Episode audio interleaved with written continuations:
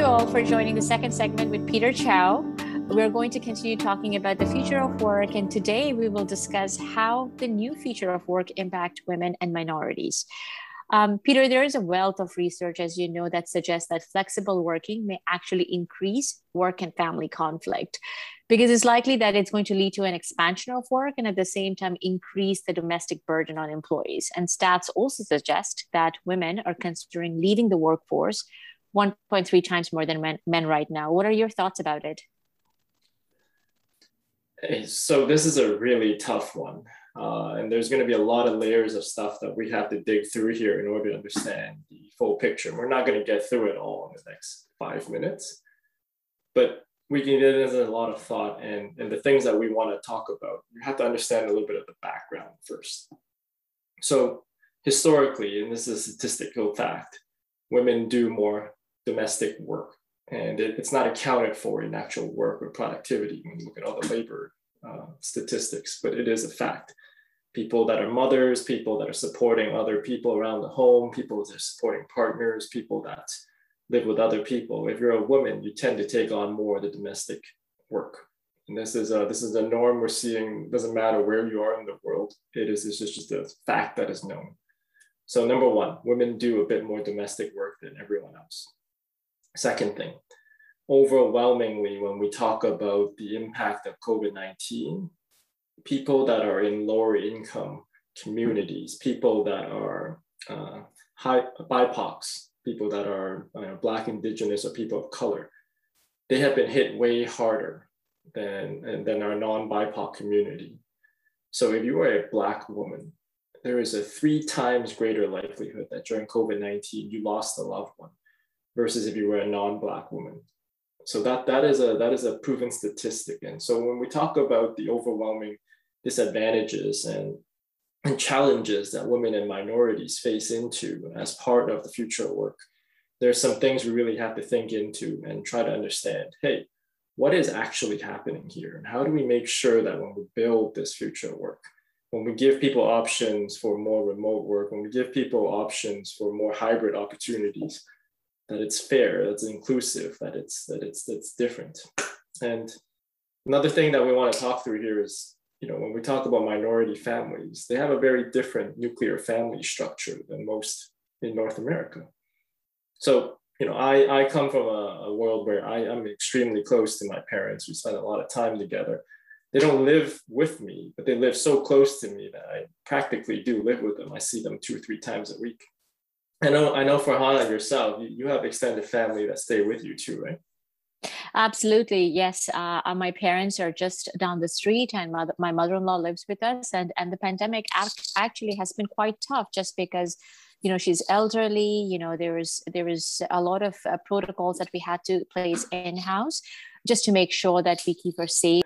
Yeah, and I remember you telling me the story about uh, your mother-in-law and how important she is to your life and supporting your family and your children, and, and how you really have that structure. And I think the running joke was when when you first moved in with your mother-in-law, you weren't sure how it's going to work out, and now you could give up your husband before you give up your mother-in-law. Yes, don't tell my husband that, but yes, that is indeed true.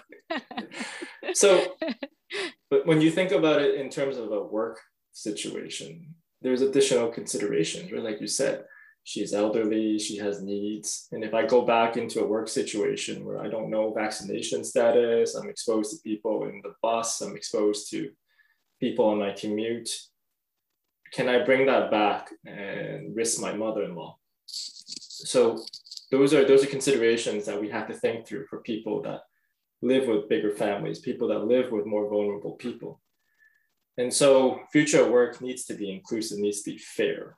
And what I our biggest concern is hey if we create something in the future where you know minorities and women don't get enough face time with the people that matter the people that are like our clients the people like our, our, our executives the people like the mentors and sponsors do we create two tiers of workers people that are in the office all the time so usually they're single or, or, or usually they're male and uh, usually they're non-minorities do they have more opportunities to do that? Do they have more opportunities to see people, and engage with people, and get ahead faster?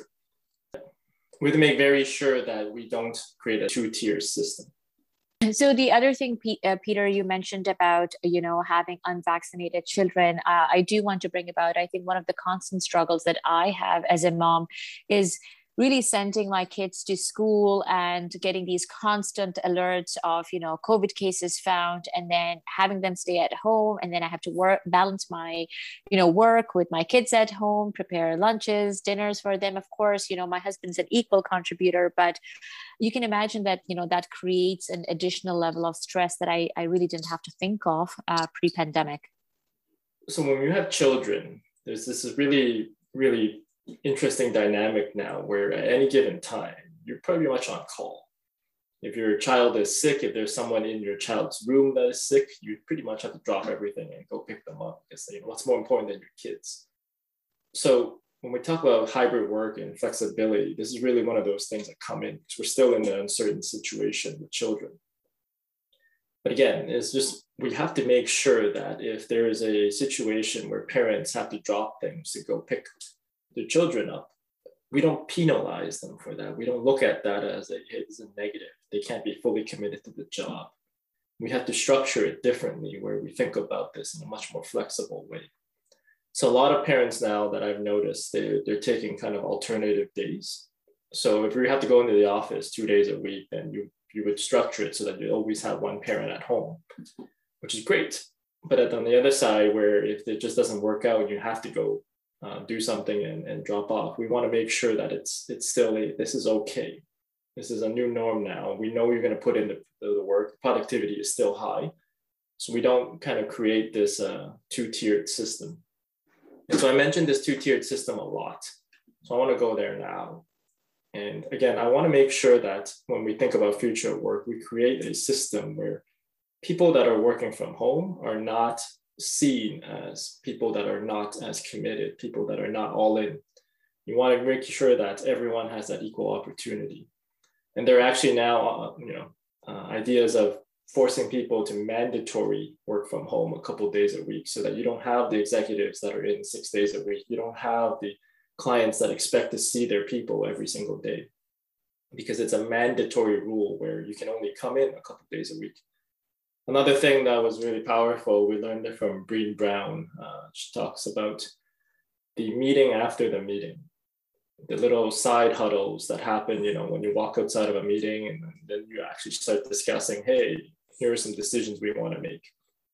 And so the, the idea was, hey, we have to ban all of those. If you want to talk about something, you're going to make a decision, if you want to have input into what what's going on, you do it inside the meeting because the people that are left off the screen, people that are at home, they need to be part of that. So if you want to continue this conversation, go back in the meeting, otherwise stop. And so this is really just all talking about the new behaviors we're going to need in order to ensure that women, minorities, and people with needs are not left behind. I love that, Peter. And, and I think to just tap into creating that new environment of flexibility and fostering also that environment of trust. Uh, I think it's critical to be able to build relationships in a virtual environment, but we'll talk to you about that in, the se- in segment number three. Thank you so much for joining us today, Peter. Okay. Hey, thanks for that. I think that was a good chat. Uh, looking forward to chatting on a little bit more about what I think about post COVID and the skills we're going to need and, and how to help people really take advantage of the situation and the new norms.